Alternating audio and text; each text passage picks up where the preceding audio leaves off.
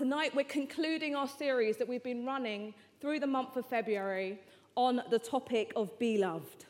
And the title for the message tonight is actually Growing in Love, with a special focus on relationships. So, what does it mean to love? A group of 4 to 8-year-olds were asked this very question, and the answers they gave were broader and deeper than anyone could ever have imagined. Rebecca, age 8, said, "When my grandmother got arthritis, she couldn't bend over and paint her toenails anymore. So my grandfather does it for her all the time, even when his hands got arthritis too. That's love." Chrissy, age 6, said, I love it. Chrissy, age 6, said, "Love is when you go out to eat and you give somebody most of your French fries without making you give them any of theirs, without you taking any of theirs." That's quite a sweet one. Terry, age 4, said, "Love is what makes you smile when you're tired." Anyone appreciate that one? Amariah, age 6, said, "Love is kindness, happiness, and helpfulness." Tommy, age 6, said, "Love is like a little old woman and a little old man who are still friends, even after they know each other so well." Elaine, age 5, said, "Love is when mummy gives daddy the best piece of chicken." I love that one. And then Nika, age 6, said, "If you want to love better, you should start with a friend that you hate." Very wise. What wise children. You know, the Bible says in Psalm 8 that out of the mouth of babes and infants, the Lord has perfected praise. And what these children were doing without realizing is that they were describing different aspects of God's agape love. Now, the word agape comes from the ancient Greek, and it describes God's love as the highest, purest form of love. It's a sacrificial love that is gracious, that heals, that unites, and that is completely undeserved. If you think about it, we don't actually deserve God's love, but he pours it out to us anyway. As 1 John 4:8 says, God is love. God is love. His very nature is to love. Now, while most of us love hearing and learning about God's agape love, how much God loves us, how much, you know, God has good gifts for us, how much God wants us to know that we are loved by him, tonight I want to turn the tables on its head, and I want us to shine a spotlight tonight on how we actually love one another. How loving are you towards your neighbour, your friend, your spouse, your colleague, your congregation member, your friend here, your family? As Jesus says in John 13:34, "They will know that you are my disciples by the way that you love." They will know that you're my disciples by the way that you love. Now, I know that we live in a broken world where agape love may not come naturally to us, but we know that agape love is completely natural to God. And by drawing closer to God and experiencing God's love, we can begin to understand how we now can start to show and demonstrate agape love. Now, agape love is best described, I believe, in 1 Corinthians 13. And many of you will know this scripture. It's the ultimate passage on love. And it's usually read at weddings to symbolize the love that a married couple should be aspiring to. And actually, over 18 years ago, it was read right here at Kensington Temple at my own wedding as I married my husband and we exchanged vows to become married. And I remember thinking, wow, you know, I'd heard it before, I'd read it before, but as it was read out at the wedding, I thought, wow, you know, this is a serious, serious type of love. So if you have your Bibles with you, please, let's turn to it together and we're going to read this scripture.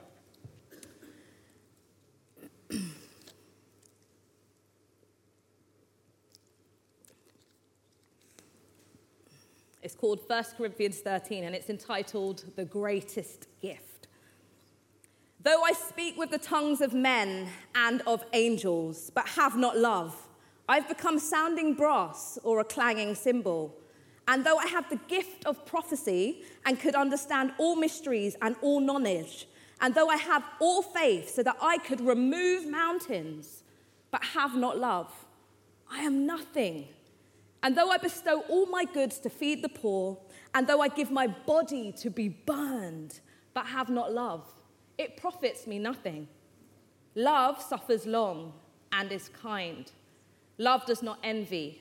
Love does not parade itself, is not puffed up, does not behave rudely, does not seek its own, is not provoked, thinks no evil, does not rejoice in iniquity, but rejoices in the truth, bears all things, believes all things, hopes all things, endures all things. Love never fails. And what a beautifully powerful written section of scripture that is. And actually the beauty of this example and this scripture can actually sometimes mesmerize us because it's such beautifully written prose. And it can stop us actually from realizing what the actual point of this passage is. In fact, the Apostle Paul here, he's issuing a scathing rebuke to the Corinthian church because they were preoccupied with showing off their spiritual gifts instead of focusing on how they show love to one another. And it's a passage that's designed to convict us. And it causes us to ask ourselves the question, do I really have love? Love sees a need and meets that need. Love is always asking, what do others need? Love is actually a measure of your spiritual maturity, more so than whether you do something amazing, like give your body to be burned, or whether you do something amazing, like you give everything that you have and you give it to the poor. Love is actually a better measure, this passage says, of your spiritual maturity, how you love one another. Love is not jealous. Love is considerate and thoughtful, it says here. And so we ask ourselves the question, do I really have love? What score? I'll turn it out to you guys now and those of you watching online. What score would you give yourself on a scale of 1 to 10 about how you love other people? Anyone dare to shout out a number tonight? 8. I've got an 8 over here. Wow. Any other numbers? 9. Wow, we've got some loving people in this room. This is good. Better still, what is the number and what is the score that others would give us? That's actually a better measure of how much we love. Now, don't panic. I can feel everyone stiffening up in the room. It's like, eek. We're all on a discipleship journey with Jesus. And because of that, we are all growing into the likeness of Jesus. And the key thing to remember here is that it's not where you are, but where you could be. Yeah, it's not where you are currently in how you love. It's where God could take you. And we need to remember that because God doesn't want us to remain as we are. He wants us to change and he wants us to grow. If we believe that God really is the author of love and wants to teach us how to love like he loves, we shouldn't limit what is possible. We shouldn't limit what is possible in the realms of operating in God's agape love. And so tonight we have 3 important truths that can help us grow in love. And the first of those truths that we're going to talk through now is, you're going to say it with me, love can grow. Let's say it together. Love can grow. Amen. One more time, let's say it. Love can grow. You know, that's contrary to the world's perspective. But the world is constantly trying to erode our understanding of love.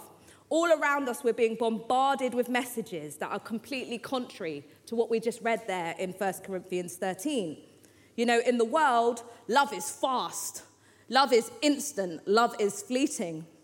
In romance, love is instant. You know, you should be displaying how much you love me physically, regardless of how long I've known you, is what the world teaches us. It teaches us that love should be something that comes quickly, and in actual fact can go as quickly as it came. I was talking to someone the other day about a program called Love Island. Those laughing. I don't know if you've watched it. I don't watch it, but I was talking about the concept of it and the concept of how, you know, all these men and women are brought together on a desert island in the hope that love is going to be sparked. But what actually happens is the love that is sometimes sparked is extinguished as quickly as it came. And that's what the world teaches us about love. And in friendship, the world says, love should be shown by you first. I'm only going to show you love when you show me love first. In the streets and to our neighbours, what's the message that we get? You should never show love to anyone. You shouldn't show love to those around you. They might try to take advantage of you. In marriage, what do we learn from the world? We learn that marriage is about you meeting my expectations and fulfilling my needs right now. And some of the lies that we hear in the world are deep in our hearts. But Jesus puts it this way, and he repeats this statement over and over again. In fact, this statement that I'm going to say now is read out 14 times. We've got it 6 times in the Gospels and 8 more times in the book of Revelation. He says, "He who has ears to hear, let him hear. Be careful what you hear and how you hear," is what Jesus is saying. He who has ears to hear, let him hear. You know, we've just heard that in 1 Corinthians 13, love suffers long and is patient. And you and I both know that actually, if you think about it, to nurture something to grow, it takes time. If I plant a seed, I'm not expecting that seed to germinate immediately. I'm expecting that seed to slowly be watered, slowly be nourished, and hopefully in a few months, I get to see a fantastic flower or a fantastic plant.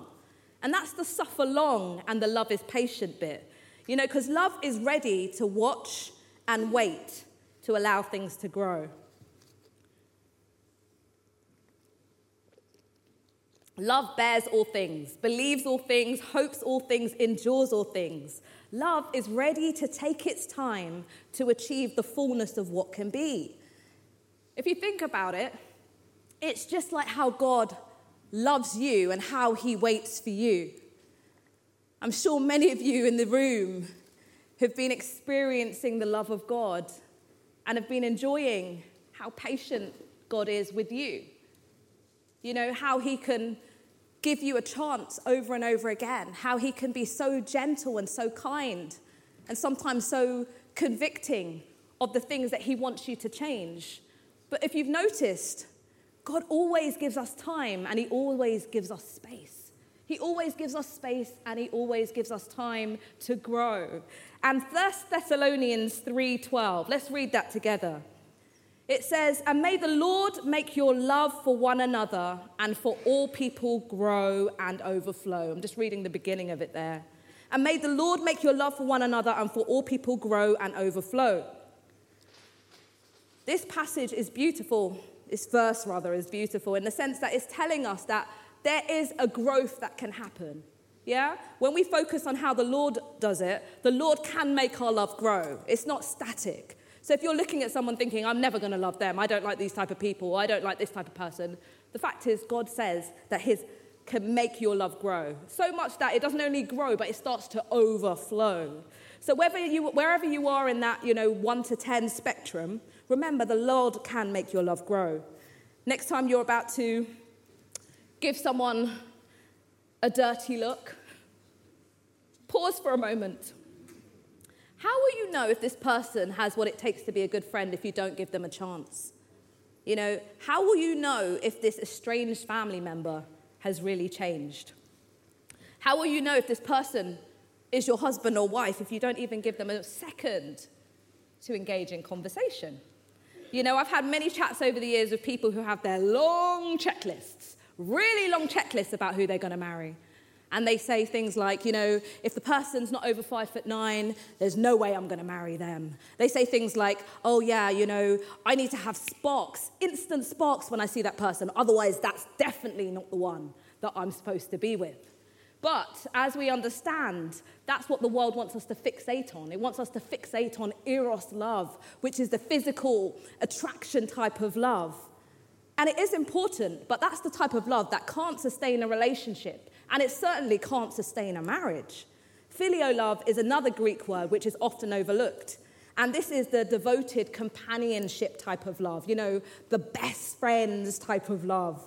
Or in marriage, it's that working it out together, paying bills together and sharing dreams. That's the kind of love that it is, that can grow over time. And that's the type of love that can sustain a marriage. So let's remember, love can grow. Things can get better.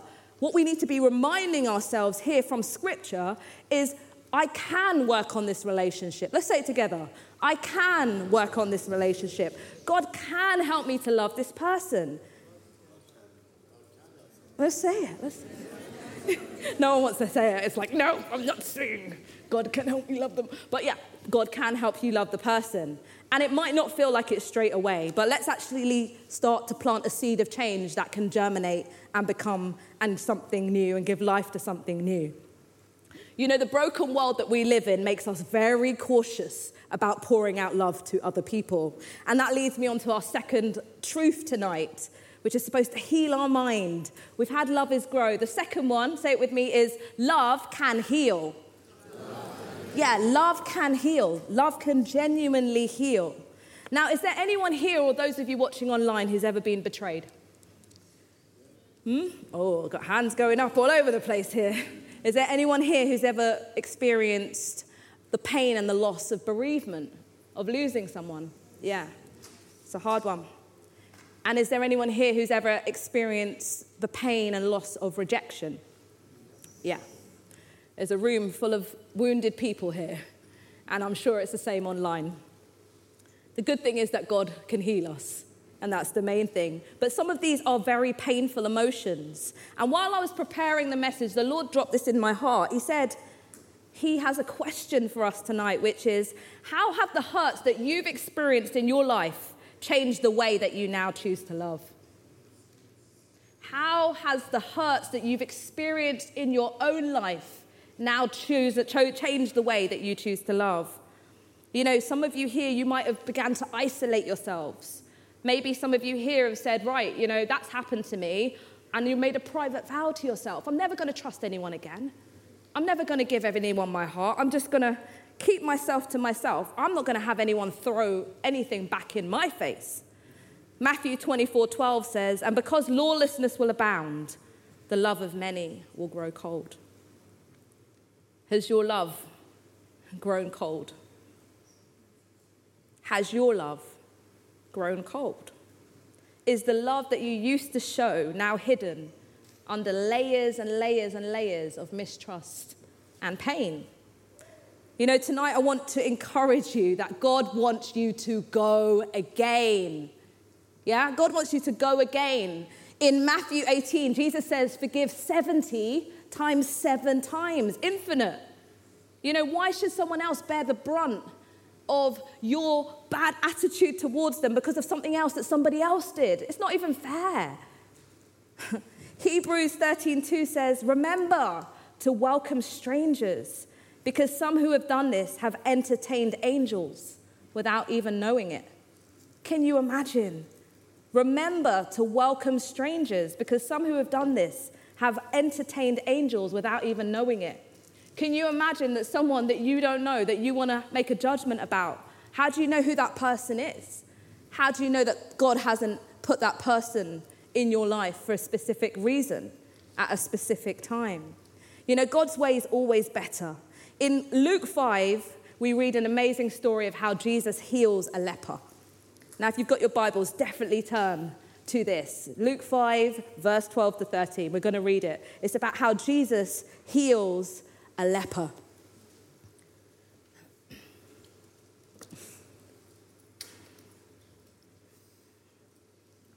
It says, and it happened when he was in a certain city that, behold, a man who was full of leprosy saw Jesus. And he fell on his face and he implored him, saying, Lord, if you are willing, you can make me clean. Then he put out his hand, Jesus did, and touched him, saying, I am willing, be cleansed. Immediately, the leprosy left the man. Now, leprosy was a crippling disease, and it still is. And those who have leprosy in that time particularly, they would have suffered with intense pain. They would have been disfigured. They would have been rejected and completely isolated. But in this passage, can you imagine this leper who's completely desperate? He is so desperate that he manages to break out of his compound where he's been ostracized, and he manages to get himself literally to the feet of Jesus, because he knows that's the only place that he can be healed. And when he's on his face, it says his face was in the dust. When his face is literally in the dust, he's expecting, as he's praying, to hear a word that is going to release him. But what he expects and what he receives are two different things, because what he actually gets is not what he expected. He is expecting a word, but what he actually receives is a physical touch. You know, Jesus touches him first. And then he says, I'm willing, be cleansed. And I love this passage because it just makes me think about how the love of God flows through Jesus and heals this man. And it begs the question tonight, can we be more like Jesus? Can God's love poured out through us start to heal other people? I was reading stats that say that 8% of Londoners would describe themselves as those that are lonely. This number grows to 12% in teenagers and is as high as 18% in other groups. The source for this is the Campaign to End Loneliness, and they've done a lot of research about how they say that loneliness is a growing epidemic in our society right now. The good news is, though, that for those of us who are in church communities, this number and this percentage is significantly lower. But could reaching out in love to those around us be the remedy, and even more impactful than our words? Because what Jesus does there is that he does a physical touch first, and then he releases a word. And maybe that's an example to us tonight, that we can do the same. You know, where relationships have turned really sour, have become really bitter, can we be like Jesus?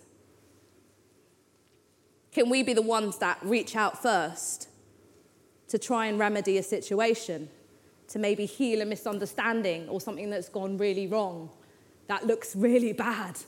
But because we reach out first, that situation gets fixed. Tonight we're going to read some scriptures which are going to come up on the screen behind me. And these scriptures, I believe, just show us and remind us again and again that God wants us to grow in love. Does anyone believe that tonight?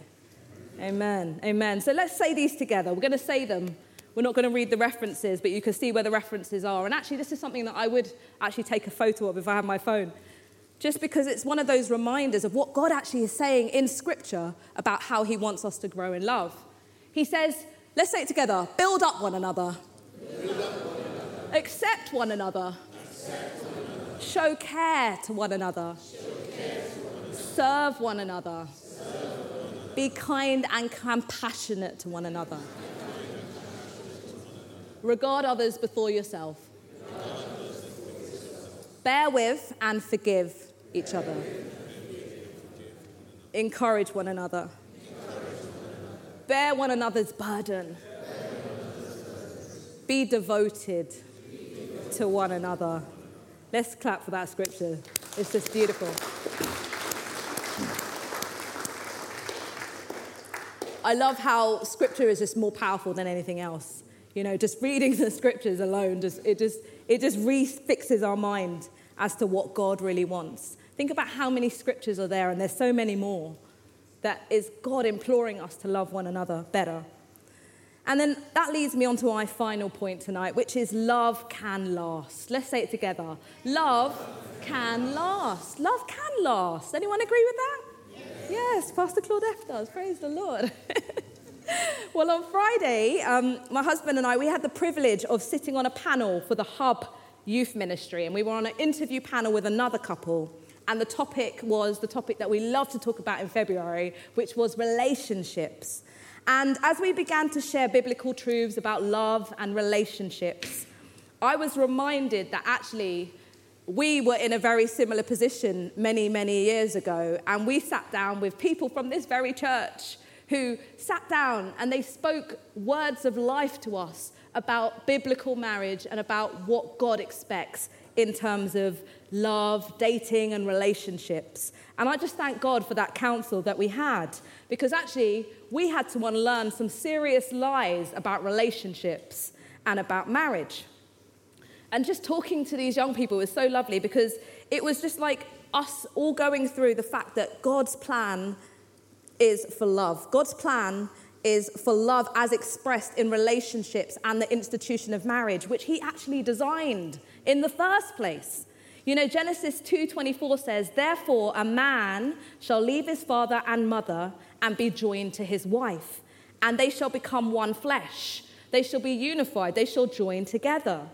And what I pick up is that, when I was talking to some of the young people, is that, you know, the naysayers, the social media, the news reports, the bad statistics, it's starting to contaminate and infect an entire generation when it comes to the topic of marriage and the institution of Christian marriage.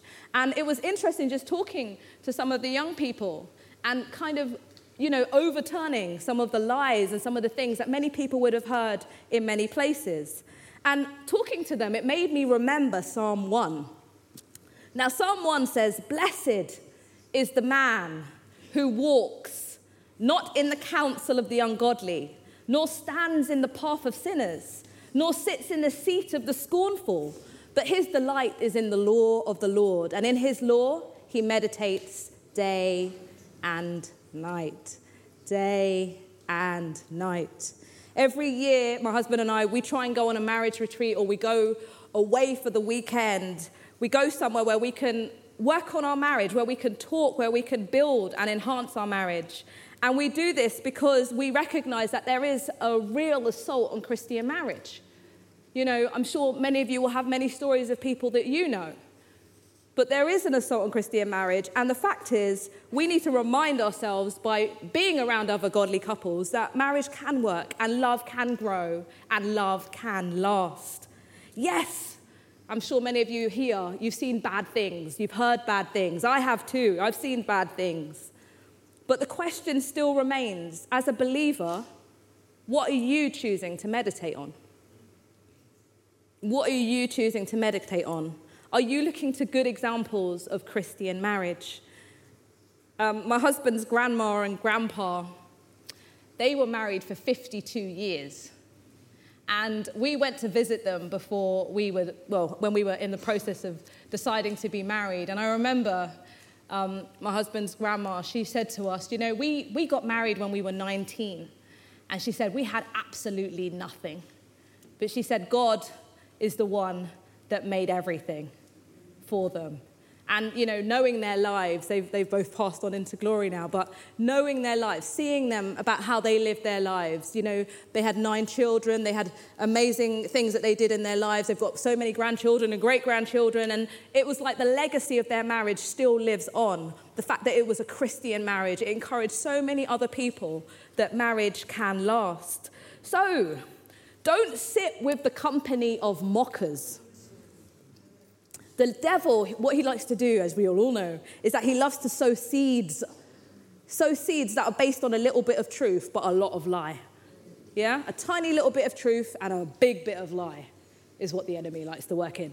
And many of us get deceived, and we get deceived so much so that we develop a spirit of scorn and mistrust. Jesus says, remember what you hear, how you hear it, and what you're hearing. Some of you here may be feeding yourself straight from the mouth of the counsel of the ungodly. What are you casually allowing into your heart? What you're allowing could actually be very detrimental. Maybe you say things like, you know, everyone's fake. Everyone is fake. I'm sure everyone in the world is fake. I can't trust anybody. Anyone say stuff like that?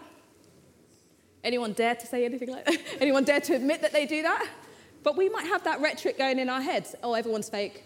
Oh, I can't trust anyone. There's no such thing as a good friend. Yeah, I'm never going to have any friends. I like to be alone. Marriage can't last. What are you talking about? Every marriage that I know never lasts. You know, the more we start to say these things and call them on our lives, what are we calling on our lives? But also, what are we calling on God's church? You know, granted, you know, the Bible's very clear that some people are called to a life of singleness, and that is to be held in high regard. But others are called to a life where they're going to be married. And that also is something that we should encourage. Whether or not we're married or not, we should uphold the institution of marriage in God's church. Don't listen to mockers. The Bible says we should meditate on the law of the Lord. We should look at love through God's lens. God knows what he created and why he created it. And he is the one that knows how it can work and how it can grow and how it can heal and how it can last. And so as we come to a conclusion tonight, let's go to 1 Corinthians 13. We're going to read the second half that we didn't read earlier, which is verses 8 to 13. Let's get there together.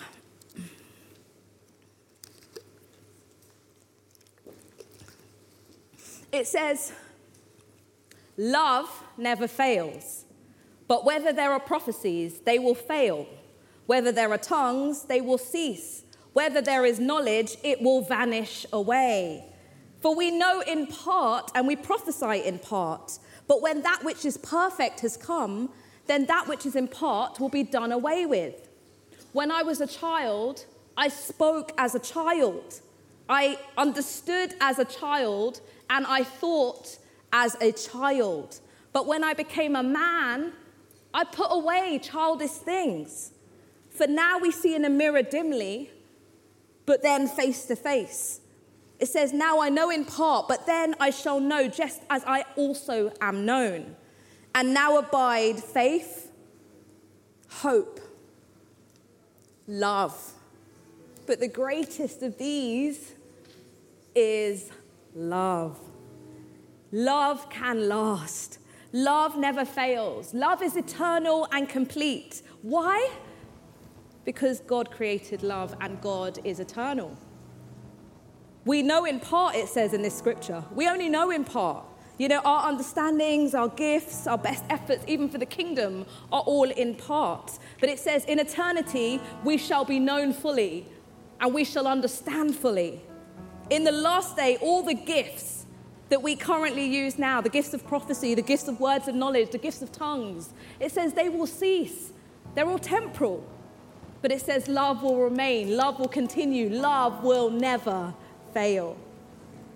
And I was thinking about it. You know, love is actually a revelation of the way that God allows the eternal to break into the present. That's what God does with letting us love. He allows the eternal to break right now into our present. Because if you think about it, God is love. And his love is so long and so vast and so wide and it's so never-ending. But he allows us to experience it. Can you imagine how beautiful that is?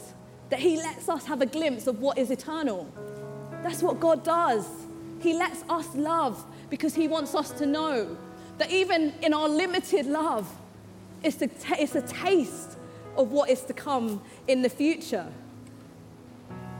And I know here we all have eternity in our hearts, so let us continue to pour out love like we never have before. Anyone agree with that tonight?